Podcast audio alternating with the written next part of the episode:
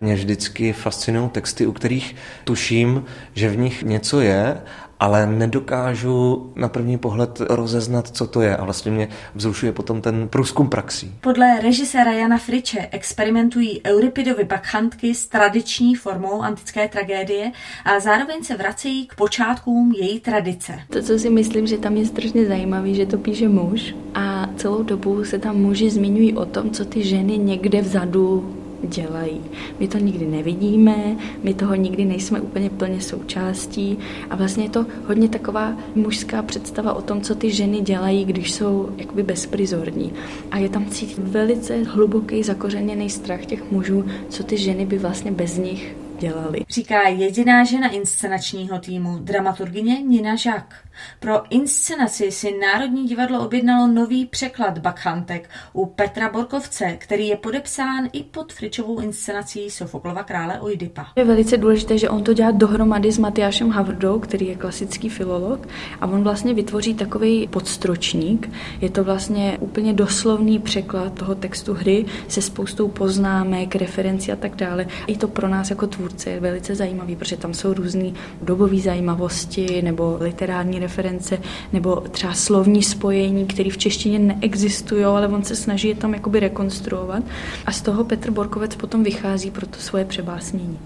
A ten jeho jazyk je velice živý, je úderný, je strašně mluvný a je hrozně i jako hudební a rytmický. Ten základní stavební kámen téhle hry jsou vlastně dlouhé lirické sbory, lirické filozofické zpěvy, které se vlastně zabývají neustále dokola z různých pohledů mírou věcí, mírností.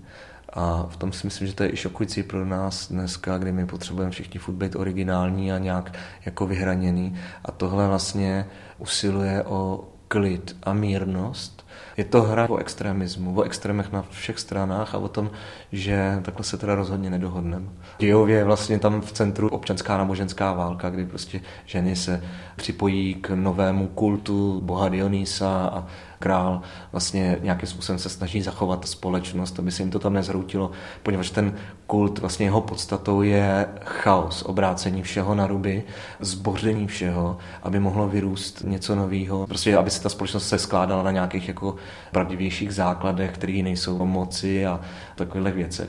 To je jako hezká myšlenka a zároveň je to strašně nebezpečný, takže vlastně tam se pracuje s tímhle s tím konfliktem. Ten dionýský kult je o tom, jak nakládat s těmi temnými, nepojmenovatelnými silami, co člověk v sobě má. Dneska to můžeme říkat třeba nevědomí. A Vlastně je tam docela hezká pointa, že proto bychom měli oslavovat Dionýsa, protože to je způsob, jak s těma temnýma silama, které v člověku jsou, lze nakládat nějak tak, aby to měl člověk pod kontrolou. A vtipný na tom je, že vlastně ta zpráva té hry je, že ten způsob, jak s těmi silami nakládat bezpečně, je například právě dělat a sledovat divadlo. Pane Vančuro, jaký bude Dionýzos ve vašem podání? Já doufám, že božský. A Jinak má našlápnuto k tomu, aby byl nepředvídatelný, zábavný a sexy. K čemuž mi dokonce maskerky dopomůžou tím, že připravili takový lesklej spray na moje stehna. Jaké bylo rytmicky uchopit ten poměrně složitý text? Nám s tím hodně pomohla kapela Berten Friends a celý pojetí té věci jako jakéhosi, dalo by se říct, až muzikálu. Pak, když se zasadí verš do nějaké melodie a nějakého rytmického celku, tak prostě nelze uhnout. Pojďte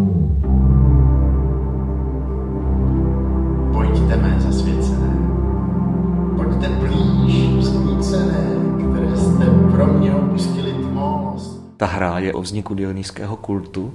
A dionýský kult je ten kult, ze kterého vlastně jakoby povstalo divadlo samotné, nebo teda řecká tragédie.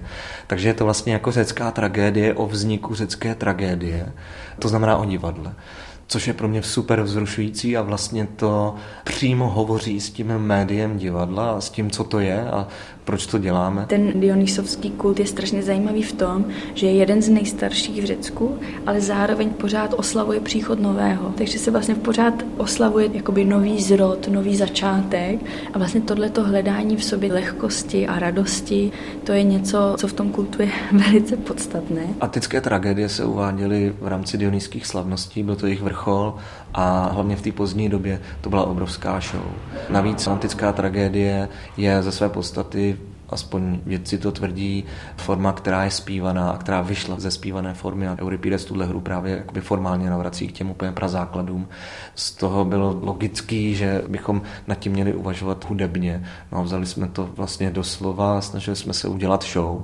Je tam hodně nějaký psychedelie, je tam hodně toho návratu k tradici, tak proto jsme nakonec se dohodli s kapelou Bert Friends, která s retro prvkama a s psychedelickými prvkama velice pracuje.